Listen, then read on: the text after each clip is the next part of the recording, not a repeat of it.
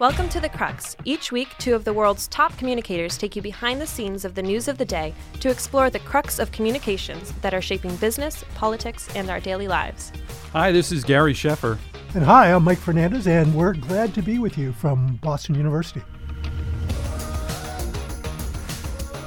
Let's talk, Mike, this week about some of the things we've touched on a little bit in the past, but it just continues to be something that uh, people in our profession and business and more largely are facing is the expectation uh, that they are going to be engulfed by or involved in political issues, uh, no matter who we are. We saw two uh, examples of that over the past few weeks. Walmart with the situation in El Paso, uh, the terrible tragedy there, um, and the New York Times writing an open letter to their CEO, Doug McMillon, saying they should mm-hmm. use their market power um, to affect the sale of guns in the U.S. Ultimately, to, to get rid of assault weapons. I would assume uh, was the point that was an Andrew Ross Sorkin letter to mm-hmm.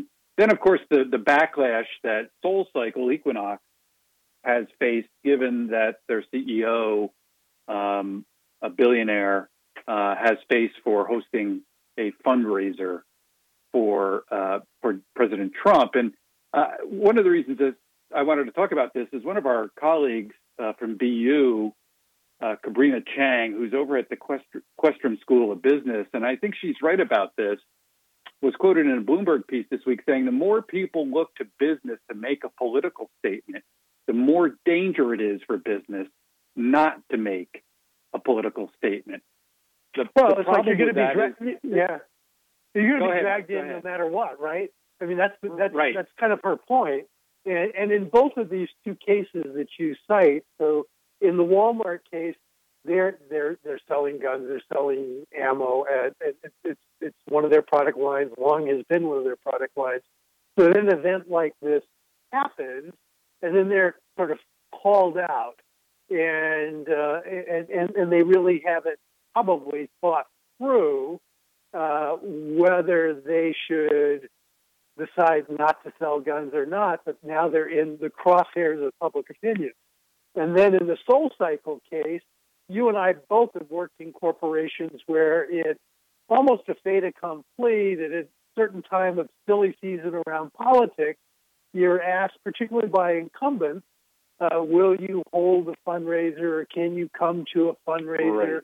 And, uh, you know, a lot of, I think, executives, without asking questions, without thinking about the consequences, other than, you know, they want to have a relationship, they want to have an open door with said politician, whether that's a Republican or a Democrat. They don't necessarily think about what issues that politician has taken a stand on because a United States senator or a congressman or a president literally so right. probably has taken positions on hundreds of issues, right? And uh, and so there's a little bit of this challenge between normally people are giving political dollars for access from a business community standpoint, or at least to have some kind of a relationship. And now, what's happening in a world of Gen Z, millennial workforce that has come to work not just to work, but also to good, do good and hopeful that their employer does good. Lots of questions are being raised around what has been kind of normal practice in the past. Yeah, and and and uh, you know this I, I've had in the past month two clients to the point you make ask me about fundraisers. How should we be prepared because we're doing fundraisers with this politician or or that, and um, you know it all comes down to values and making yeah. sure the people in your organization understand uh, why you're doing the fundraiser. And it, in one case where you disagree with uh, on a particular issue, you're not going to agree with everybody on everything. Is yeah. usually a line you find in most of these things, and that's what that's what uh, uh, Walmart did. They posted a letter on their website to employees and McMillon, uh, Doug McMillon said they'd consider the broader national discussion around uh, gun violence and act in a way that reflects the best values and ideals of our company. And then a few days later, you may have heard they removed some yep. of the violent imagery from games and other things from their store. Yeah. So yeah. I, I, just think it's being it, it, requires you to be really straight with both your people inside the organization and outside the the, the company about Absolutely. your values. Yeah, and, and I've gotten into discussions with clients around uh, things that could become lightning rods, and can we uh, remove uh, some of those risks even quietly uh, before they become issues? Uh, so that if you're looking at giving money to candidates, or maybe there are candidates you've given money to in the past, going up and down that list and saying, are any of these individuals, based on uh, political positions or issues that are out there today, do they effectively become lightning rods? And if so, yes. maybe this year we do something different. We don't actually contribute from the company PAC and maybe if a few executives want to contribute to them their personal money, then fine, let them do that. Uh, but you know, it's free country, um, exactly. and, and, it's all protected by the First Amendment. But I think a lot of political action committees are going to start to make different calls as a consequence. I think the same thing goes for decisions around uh, product lines and what those mm. product lines uh, say and convey about certain public policy questions and kind of begin to think about okay, what could get in harm's way. Now, we also have examples where companies, partly because of positioning and where they ultimately would end up, but also thinking about the consequences of just a second here. So, CVS, uh, pharmaceutical, uh, drugstores, uh, decided, yes. well, fundamentally they health were company. about health. They decided they could no longer sell tobacco products as a consequence of that. And uh, now, what we didn't know at the time is that was also teeing up a larger question about them literally entering the healthcare market in a bigger yep. way. And, exactly. and you know, they, they ultimately did, an, did a, uh, a merger and an acquisition in that space. Uh, that said, I think a lot more companies are going to have to take the time to do kind of an issues audit associated with their product lines, associated with their political activity, in order to be both well versed as well as well prepared for what might come next.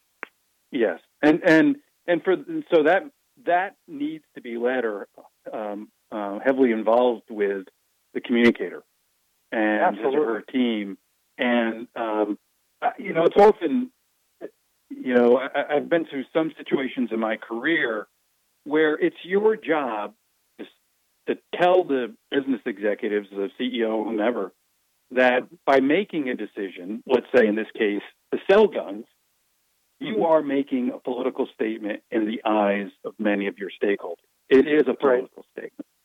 That's and um, and so uh, just so that they're aware of it, and that you can be prepared, as you say, um, for the response. So, yeah, because uh, it, it, could have consequences economically, not just reputationally.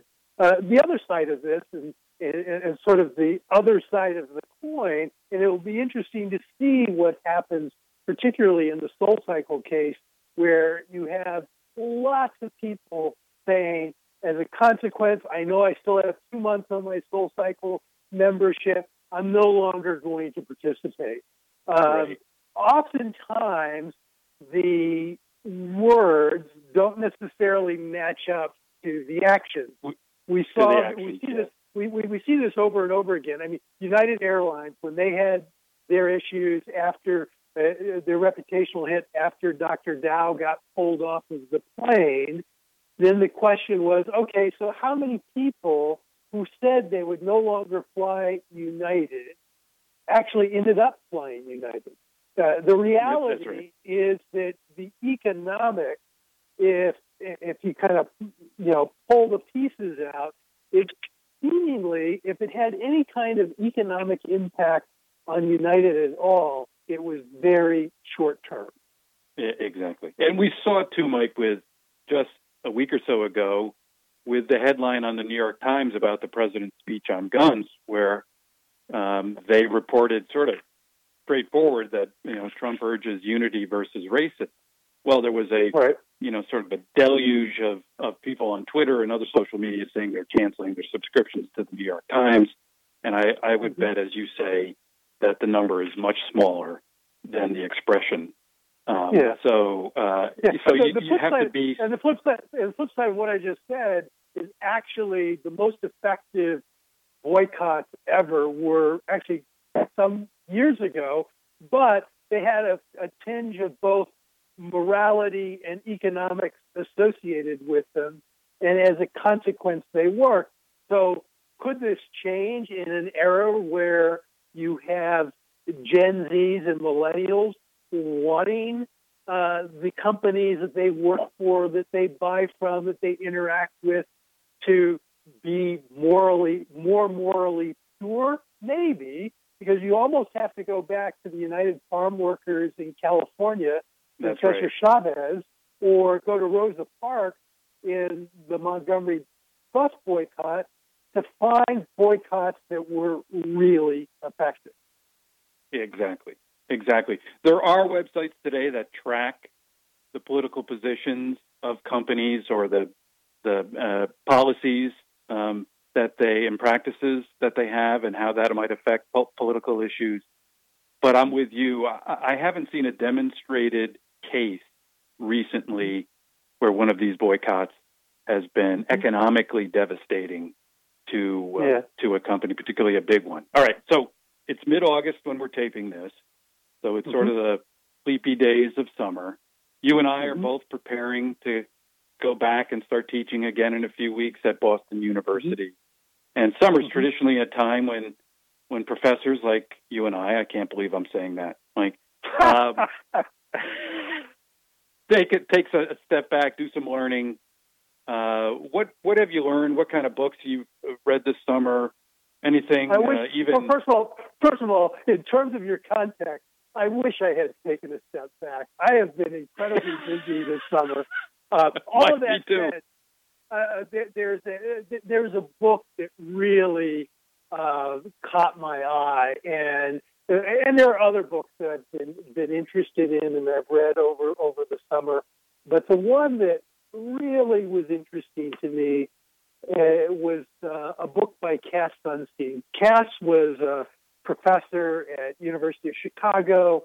He became kind of the he's a big believer in nudge theory. He wrote a book on that with Richard Thaler to make nudge theory uh, more accessible uh, to the non-technical types like me.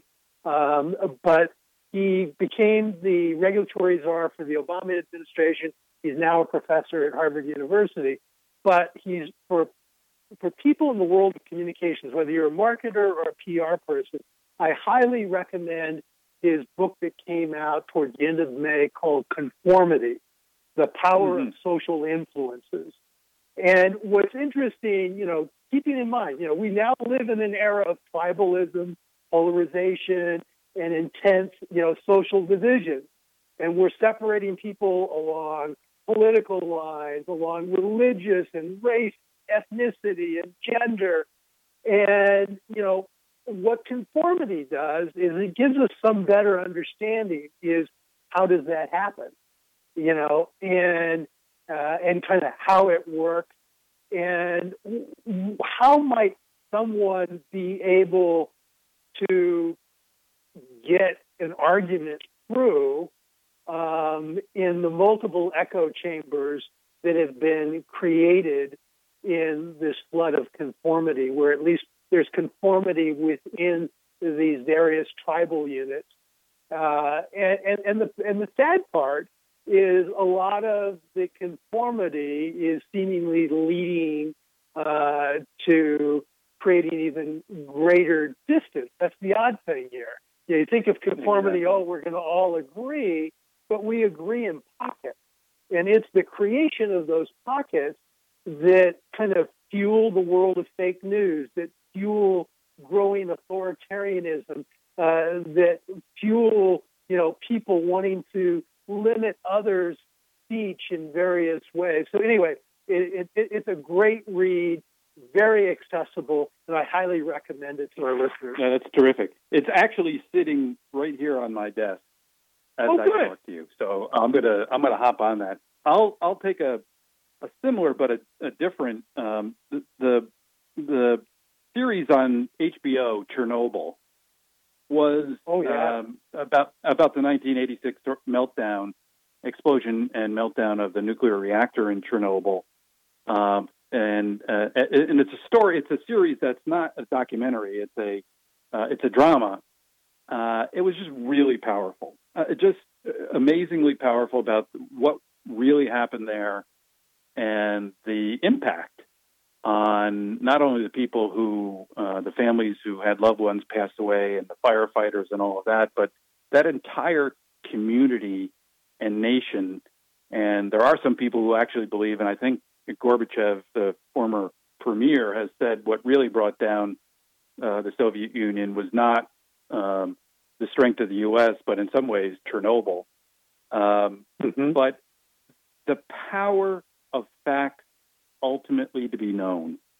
Um, the Soviets did the best they could to cover up what really happened at Chernobyl. It was actually a scientist who helped to uh, uh, work on and contain the damage done by it to both humans and the and the, and the environment, who told his story, and it, it is really just powerful about the need for human beings for the truth to be heard and so that was one thing that uh, I really learned from that that we may be frustrated today, Mike, by mm-hmm. uh, people not listening to facts or uh, the, some of the tribalism and, and, and sort of thought bubbles that people feel themselves trapped in. But I always feel over the long term that history will write itself in an accurate and factual way, and that's what I took away from from Chernobyl. Yeah, yeah, I know you went to uh, a conference recent, recently, and, and, and, I went to one that really uh, uh, sparked my interest, and, and my interest has gotten deeper and deeper over the summer in behavioral science, and of course we we've we've had uh, uh, Chris Graves on the show, um, and uh, but it's interesting to see how it truly is beginning to take root uh, with communications and with new style online products. Uh, I got to when I went to uh, Nudgestock 2019 in in, uh, in the UK uh, this summer. Uh, listened to Will Page, who's the chief economist at Spotify, and grew to actually appreciate their product even greater. Uh, of course, our, our podcast is also posted to Spotify, so that's great too. Uh, but what they learn about us in terms of music selection and what they're able to uh, send us so that it opens new doors, new windows to things that we might be interested in. And then uh, also uh, so a great presentation by Candace Hogan, uh, who has the title at, at Uber as head of the Applied Behavioral Science team. Uh, wow. And she she has a PhD in psychology from Stanford, and uh, and, and sort of got into you know the fact that we have the tracking of the car, and the tracking of the car actually makes us more patient that we can actually see that on a screen, and sort of the calculus behind all of that is just really fascinating, and even how they follow up rather than asking for the tip right away, but asking for the tip afterwards. All of those things are things that are rooted in behavioral science.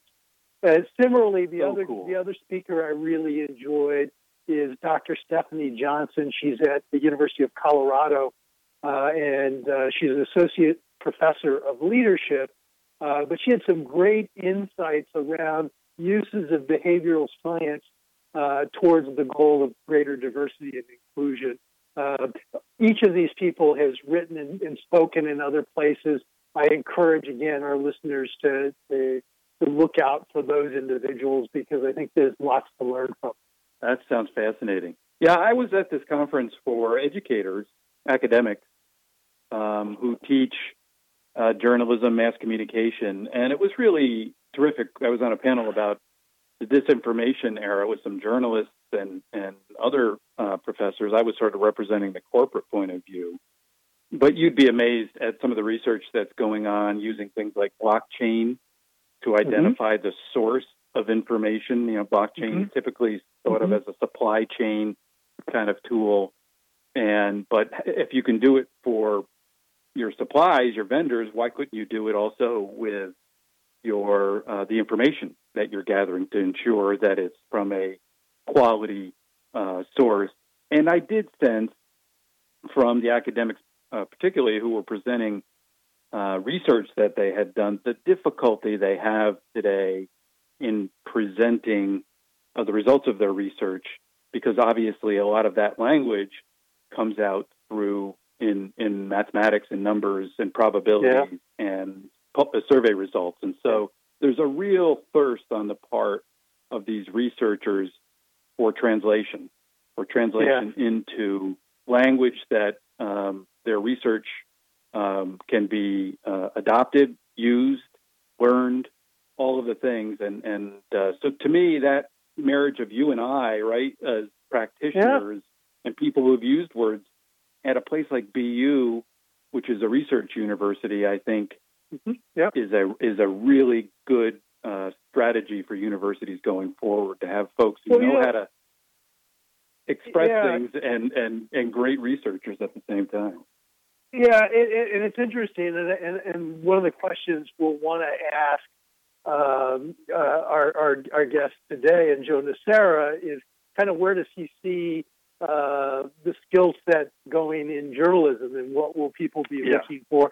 But you know, when we think about this from a communications perspective, uh, you know, you and uh, a few others, but you were the you were the head at the time of uh, the Page Society uh, when we did the report on uh, the new CCO, and I can remember when Jon Iwata and you and myself and uh, Richard Edelman uh, were kind of on a platform together. And someone asked me, they said, that so uh, who's what position? If you have an extra position to hire for, who, who's what type of person is going to be in that next position? And I said, I'm going to go yeah. hire a data analyst, a data analyst. And, uh, and, and you know, if we look at what we're seeing, yes, we still need people who are good storytellers. We need people who are problem solvers. But to do that well in today's environment means you're going to have to have both right brain, left brain. You're going to have to be able to understand totally. the world of data and numbers. And then on the other hand, also be able to uh, be a good communicator, both orally and in written word. Exactly. Terrific.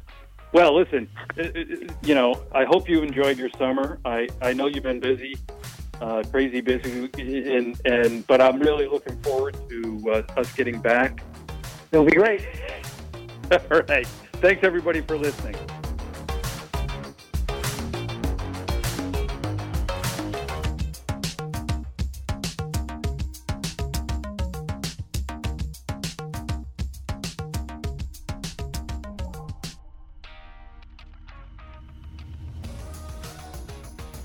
Our guest today on The Crux is one of the most respected voices in journalism, Joe Nocera. Joe's a columnist these days for Bloomberg Opinion, uh, obviously writing about uh, business. Uh, Joe has written columns for Esquire, GQ. He was uh, a member of the New York Times op-ed page for a while. Um, he his latest project is uh, a terrific podcast uh, The Shrink Next Door, which in a word is wild, Joe. And I, I want to talk about that in a, in a few minutes. And Joe's the author of several books. Uh, the one that I remember most and enjoyed really was uh, his book about the NCAA uh, indenture, the inside story about the rebellion against the NCAA and, and some of the issues related to the amateur status of athletes and uh, how the NCAA treats them. So, uh, welcome to the crux, Joe. Uh, thank you for having me. I appreciate it. Yeah. So, most importantly, you are a graduate of Boston University's journalism program, and we're we're here in the BU studio. Uh, tell us uh, about your time at. When were you here uh, at at BU? What was it like, and what did you learn, Joe? Uh, well, uh, I have to laugh because uh, I came in. I was a freshman in 1970. That was the same year John Silber started as president of Boston University. Right. Ah. And so there are two things that, uh, you know, number one was, you know, as a, as a student journalist, um, we hated Silber, hated, hated, hated, and um, um, torturing him Why? print was Why? pretty much what we why we live what we lived to do.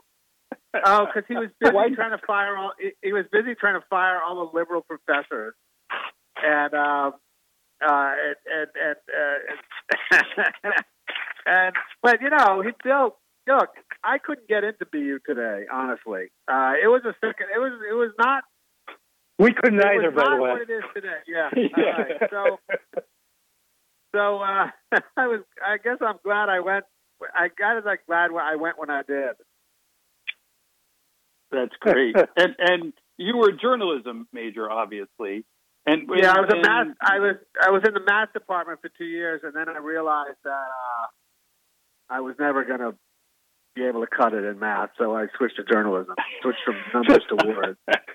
So, so business journalism kind of married the two together, right? no, no. uh, to this day, to this day, I can, I still struggle to read a balance sheet. Um, although uh, having access to the Bloomberg terminal certainly makes it much easier. Yeah, it sure does.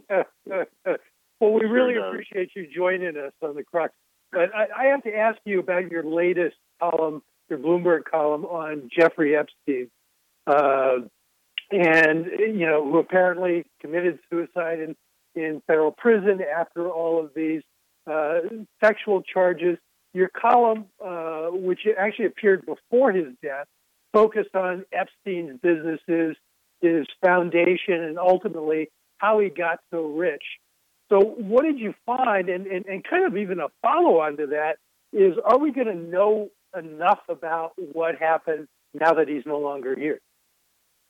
Um, number one, I think we will know because I mean, there's really nobody who's going to be able to block the information. The the, the feds are going to have access to all the information. Um, I I understand that his longtime lawyers who are signatories on a lot of his documents uh, both have criminal law have criminal defense attorneys now, but the, the, the record it's there's pretty much no way uh, this is going to remain hidden forever. Now, let me just say something. Uh, my column uh, was based on information gleaned in uh, uh SEC documents uh, hmm. related related to uh, the limited, you know, Jeff, Leslie mm-hmm. Wexner's company. Yeah. Oh, right, called right. L-Brand. Yeah. And also uh, 990s, which is the information, you know, basically government information that charities have to yeah. nonprofits have to file every year. So you, you, they show transactions in the tens of millions of dollars, but they don't show transactions in the hundreds of millions of dollars. So, you know, Epstein, you know, there's a lot of suspicious stuff. For instance, Epstein has one charity where the only contributor is Les Wexner, $21 million right. over two years. That's the mm-hmm. only person who made a contribution to it and he uses it to dole out money to his various uh, pet pet causes. But but you don't. The guy says he's worth five hundred million dollars. He owns you know four parcels of property, including an eighty acre ranch in, in Santa Fe, one of the most expensive mansions in New York City, and two islands in the Virgin Islands. the kind of money, the kind of money flow that you see in the public record don't begin to explain how he got that kind of money.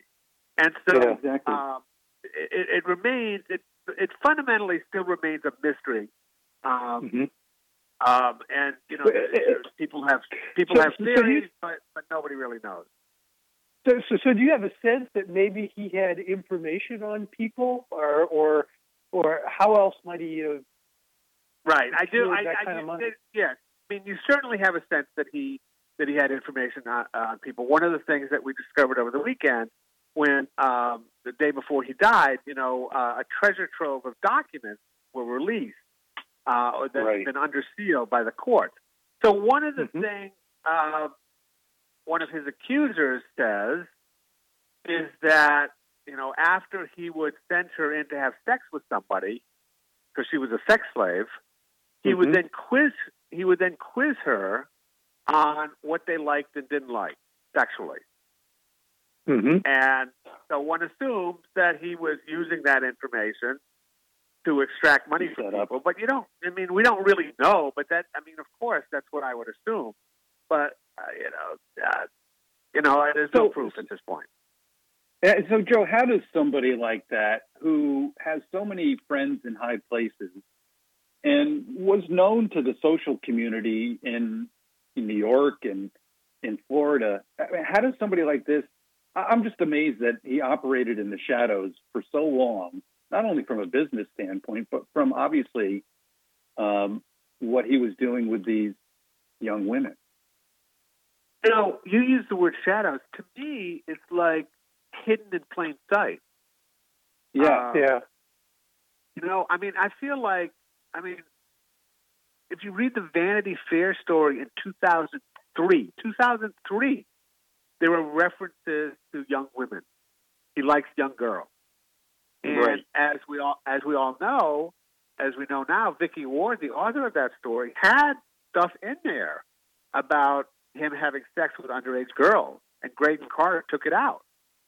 Right. And said said she didn't have enough proof. So I mean, the point is, people have known this for a long time. People have known it, and nobody's been willing to, to blow the whistle or say anything or do anything about it until you know the the the Palm Beach police started to find out in 2006 or so.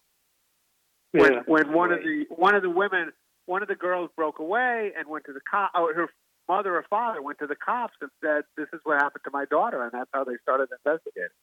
But you know, well, the, the he's been just one one last thing. He's been when he was indicted in New York. It was based on events that took place in, in 2002 to 2005. But in fact, you can find women who say they were sexually abused by Epstein as, as long ago as the mid 90s.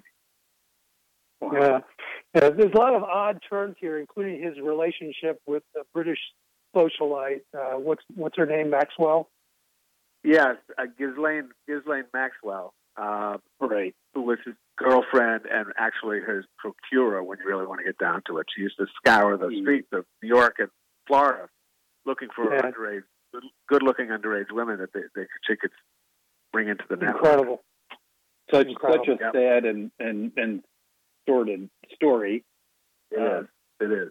Speaking speaking of which, uh, I'm I want to talk about something now that's quite painful for me, and that's the situation at GE. yeah, where you know, Joe, I worked for many years, and you know, full disclosure, I, I still work uh, for the former CEO Jeff Jeff Immelt. And and I want to frame this question, Joe, in, in what I've observed about you and your and your work, and, and maybe you can agree or disagree with me on it. But I think, Joe, it's safe to say, in my mind, that you're a contrarian um, um, with some other yes, things yes, you see in business. Yes. But, but, not and, a knee-jerk, so, not a knee-jerk contrarian. Correct, correct.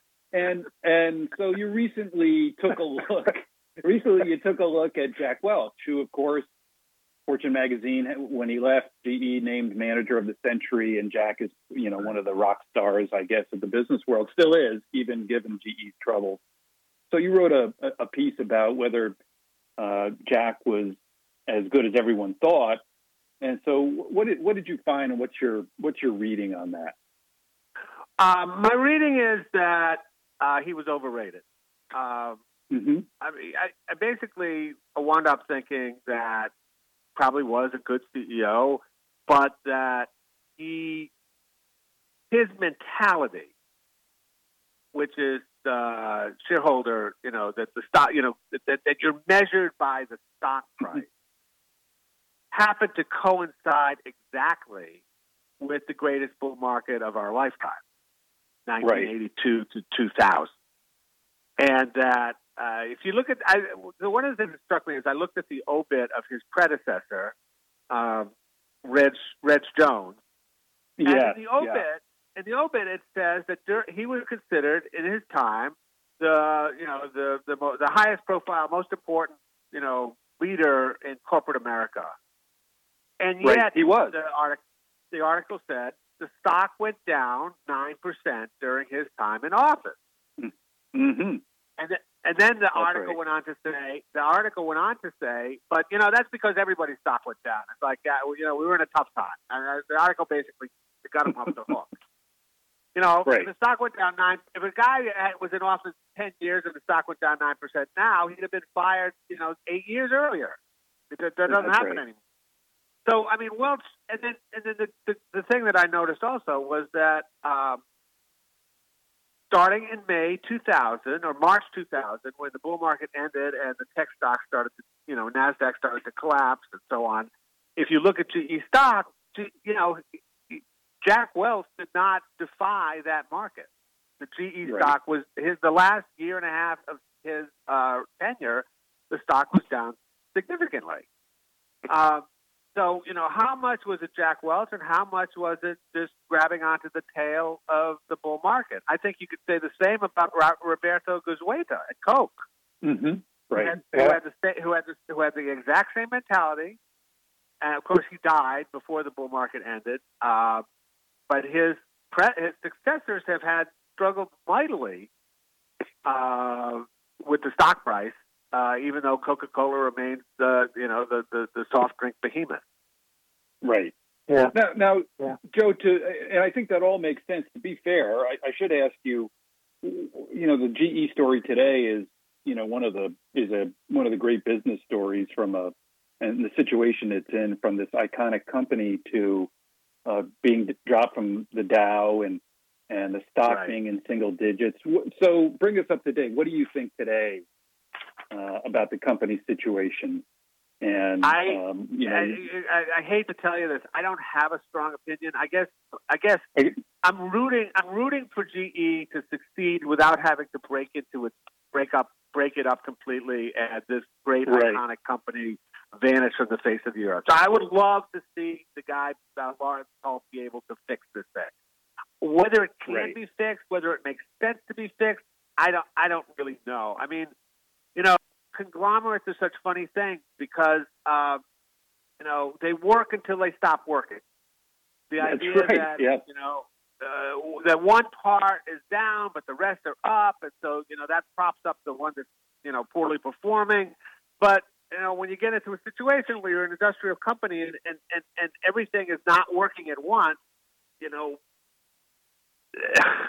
you just kind of wonder if they're better off selling off the various divisions to uh, other companies that have expertise exactly. in those areas.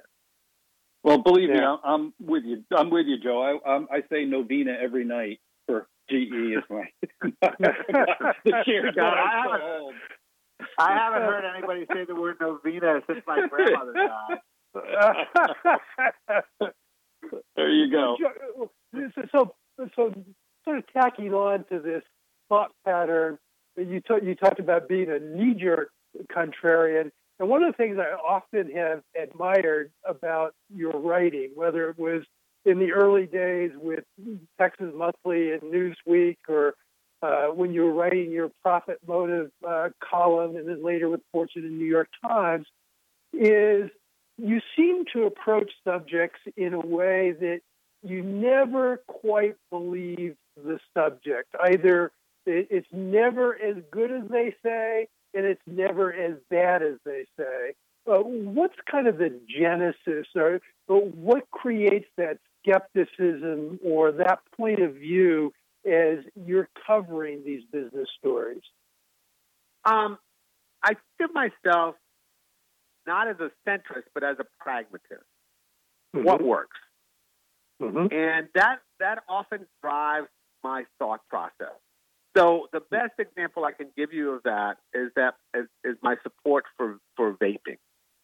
Mm-hmm. Uh, and uh, uh, you know, if you think about it, you know, when you actually learn about it, we're in the midst of a nicotine nicotine hysteria right now, based around the idea that high school kids are sm- are, are vaping Juul, you know, Juul, that, that right. cool looking, yeah, right.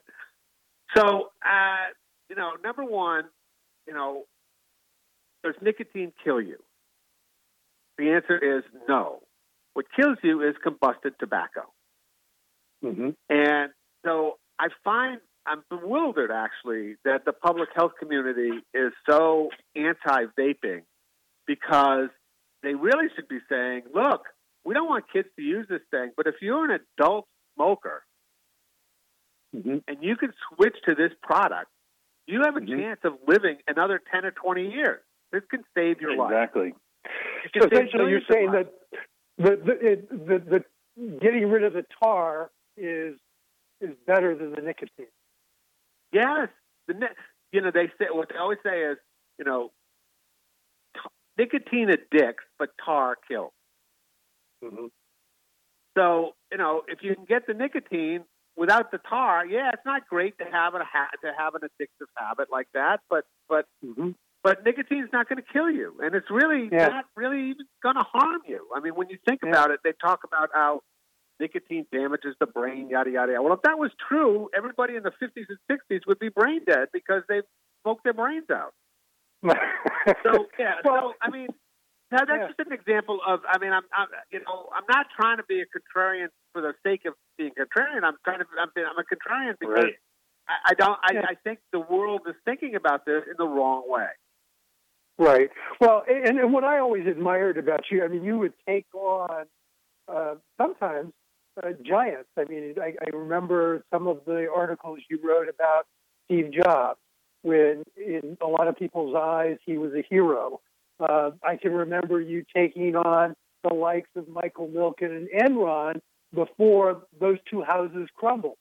Um, and it's it, it's intriguing to me as to how you go about peeling away the layers to really better understand your subject.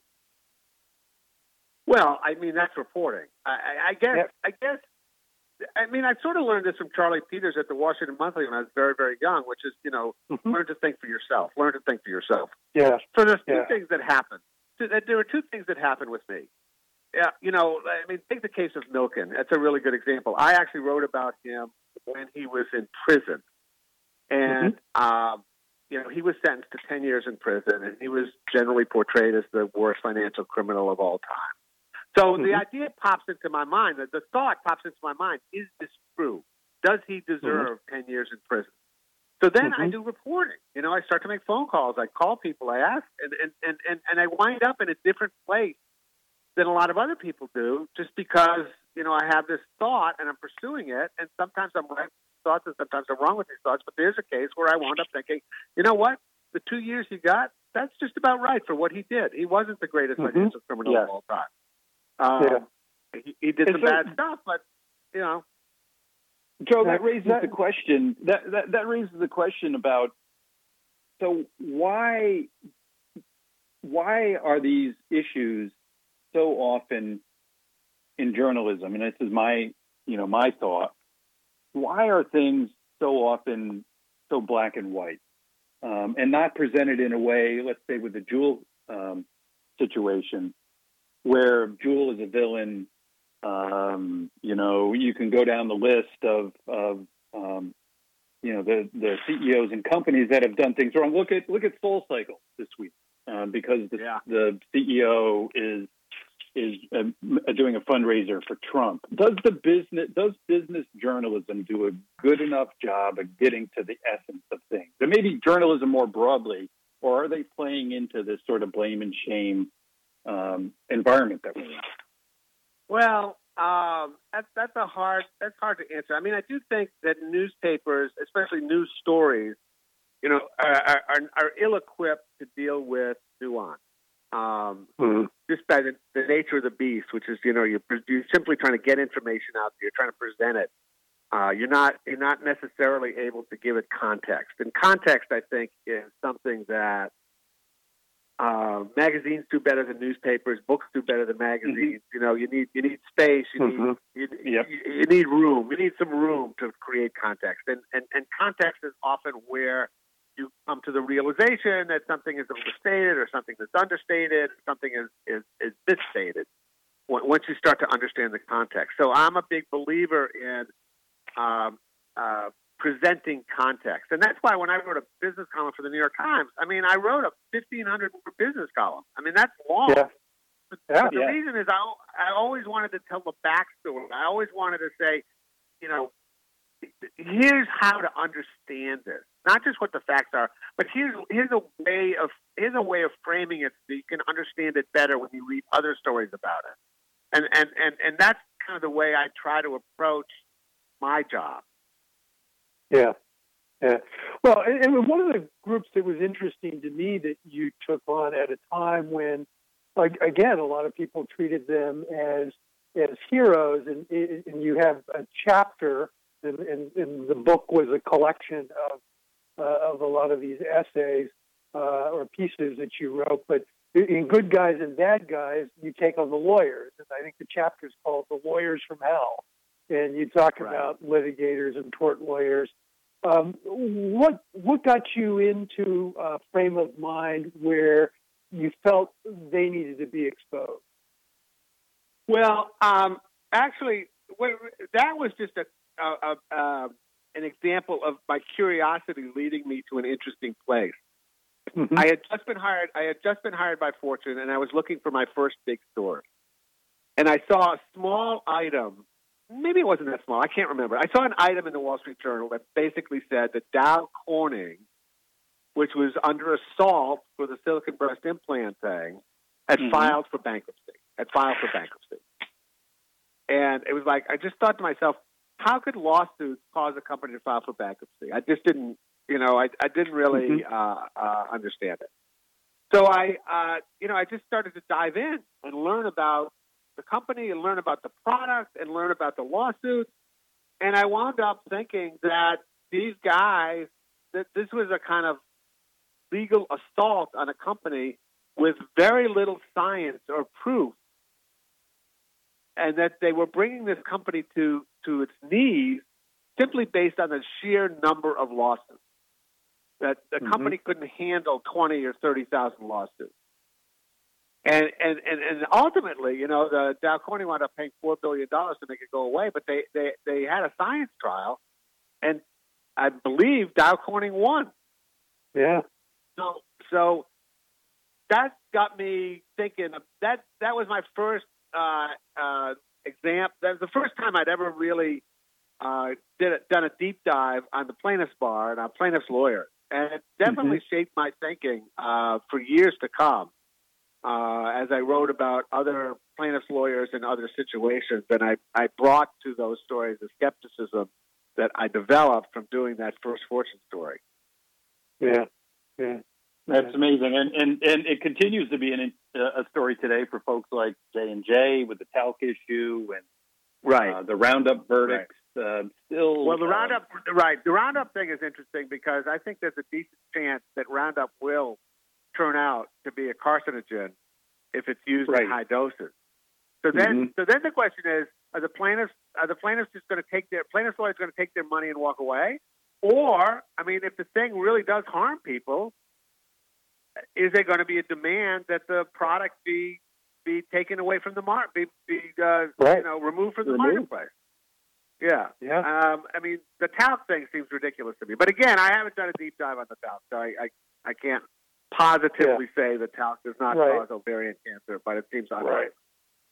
Right. Yeah. Well, you know, and, and it is kind of interesting. So we've talked a little bit about kind of negative stories involving corporations, and now we kind of see this wave too of whether it's the companies or the publicists for those companies, the PR people for those companies, or the CEOs themselves, trying to take on a posture that uh, for lack of a better term, and actually the term I think was first used in a Harvard Business Review article a couple of years ago, was CEO activism.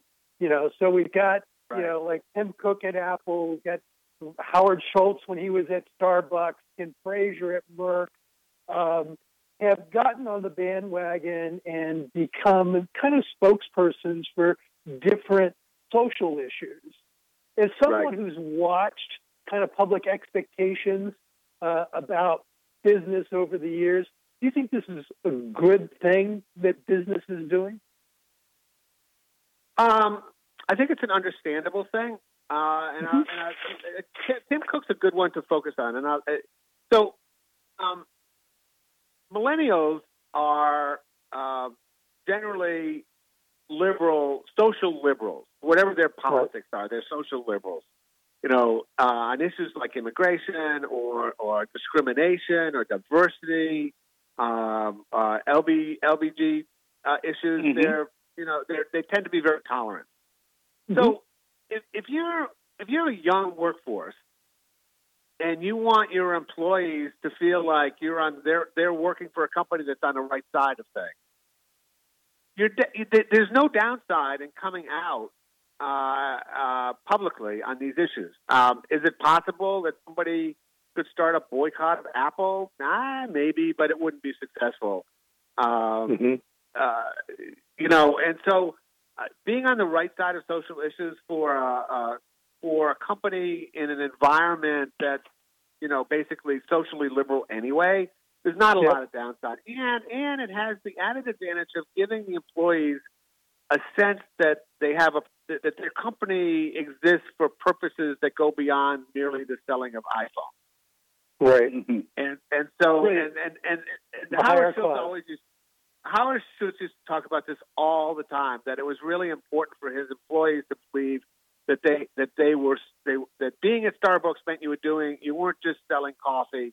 You were spreading a kind of um, uh, uh, gospel of uh, diversity and, and non-discrimination, mm-hmm. uh, et cetera, mm-hmm. et cetera.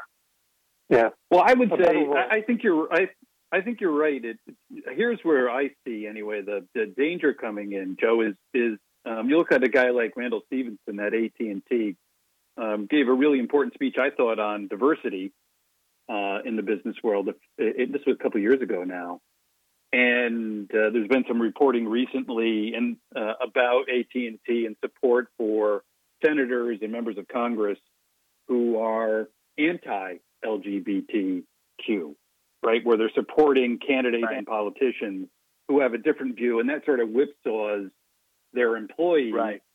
and, and leads to some erosion in trust. So I think you're generally right, but you have to be employees particularly I, I, are expecting you to be consistent. Joe is what I'm saying. Right. Yeah.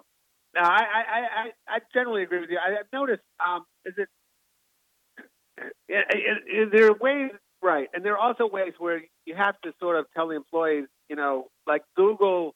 There's some deal that Google has with the federal government that uh, its yeah. employees, many of its employees want them to stop doing because it's, you know, and, and you know, at some yes. point, I mean, I feel like the Google CEO should just say, you know, hey fellas, you know, you don't want to work here, you don't have to work here, but but you know, we're not anti. well, we're not anti. We're not anti the federal government generally. Yeah. Well, you've seen you know, it at, at Wayfair Joe, where the employees sort of revolted because they were selling items for some of the detention centers on the border. Yeah, um, that's right. That that's kind of right. thing as that's well right. too. That kind of thing as well too. So I, I want to get to you to your podcast. Um, yeah. And I didn't know I didn't know that you had done one. It, it is really terrific, and it's Thank called you. The Shrink Next Door, and it's done in partnership Bloomberg and Wondery. Which uh, I wish we had your production value uh, for the Crux that you have, but it's a it is a wild, engrossing story. I'm only a few um, episodes into it, but um, it's it's your own but it personal story as neighbor, well too. Right? Right? Yeah, it involves, involves my yeah, involves my next door neighbor. Yeah, that's right. The first year, I mean, tell us say this very yeah. The, the, uh, the origins of it are that in 2010, I bought a house, and I thought that the person who lived next door was a was it was a summer house. And I thought the person who lived next door was a shrink, and that this little guy who I see up there all the time, dressed in green, was his caretaker slash gardener. A year later, when I come back for the next summer, the shrink's gone, and the little guy comes over to my house with his sister, excuse me, with a woman, and he says, Joe, I want you to meet my sister Phyllis. I haven't seen her in 27 years. And, it, and then he says, he says, that was never his house. That's my house. And then he says, I was never his caretaker. I was his patient. so, wow. uh, I don't really need to say more than that. I'd say. Uh, yeah. You, uh, no, exactly. Yeah, we got to just. we just have to encourage he, people to go listen. yeah. Once he once he told me that, I was hooked, and I wanted to know more. So, uh, so, so uh, that that set me on this. That set me on this path. What, why do a podcast? You're a word guy, right? A written word guy. So I'm just curious, why do a podcast rather than a magazine piece or even uh, a book? I mean, it's such an incredible story, and I won't say more about it well, myself. But why did you decide to do a podcast?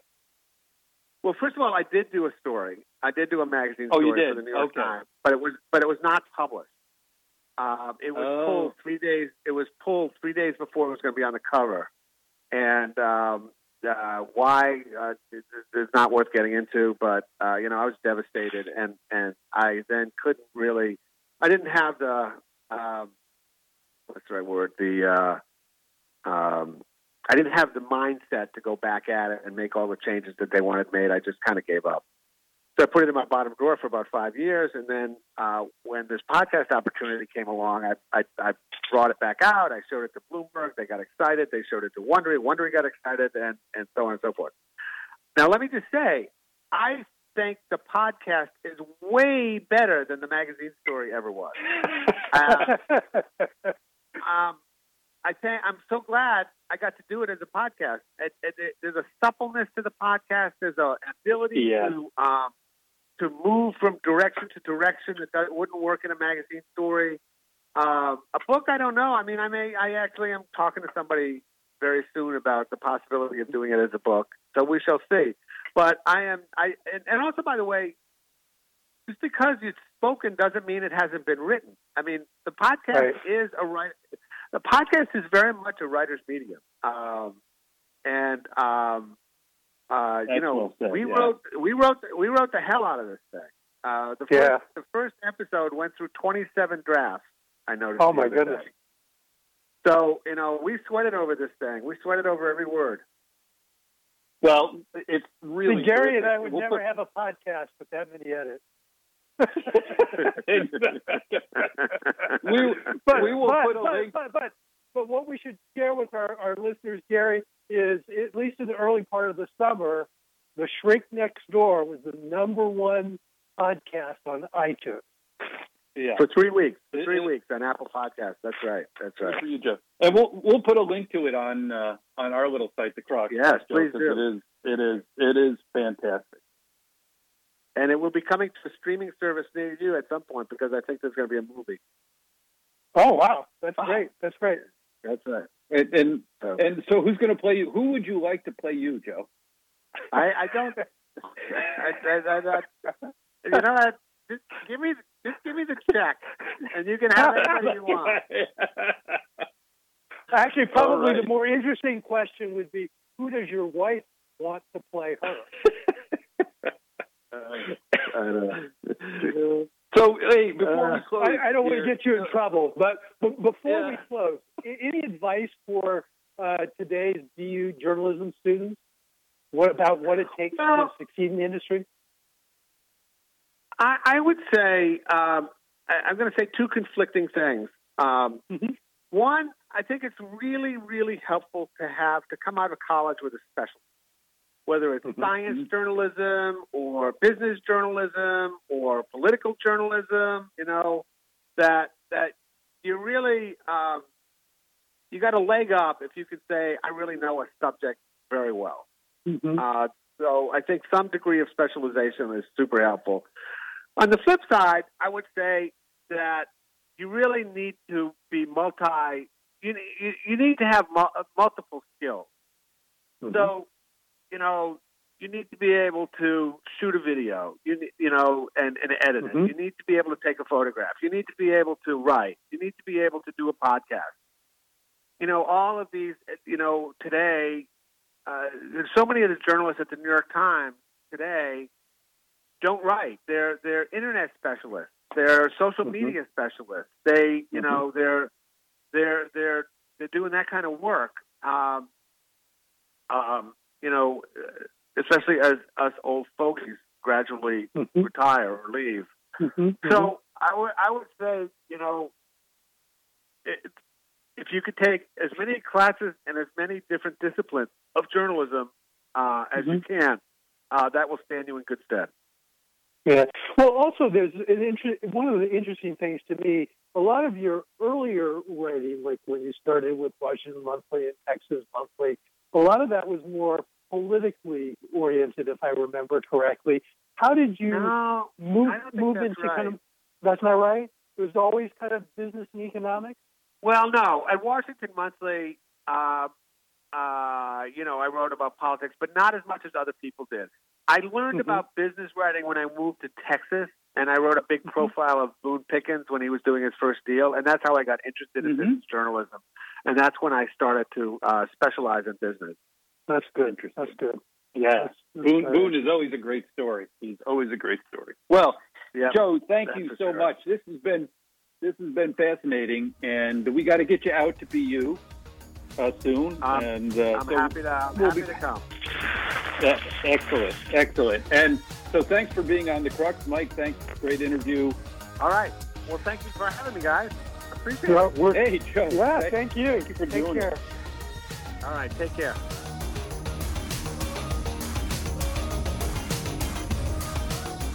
Thanks for listening to The Crux, and make sure to listen for our next episode. Follow us at The Crux on Facebook and on Twitter, and you can find our episodes on SoundCloud and on our website, thecruxpodcast.org.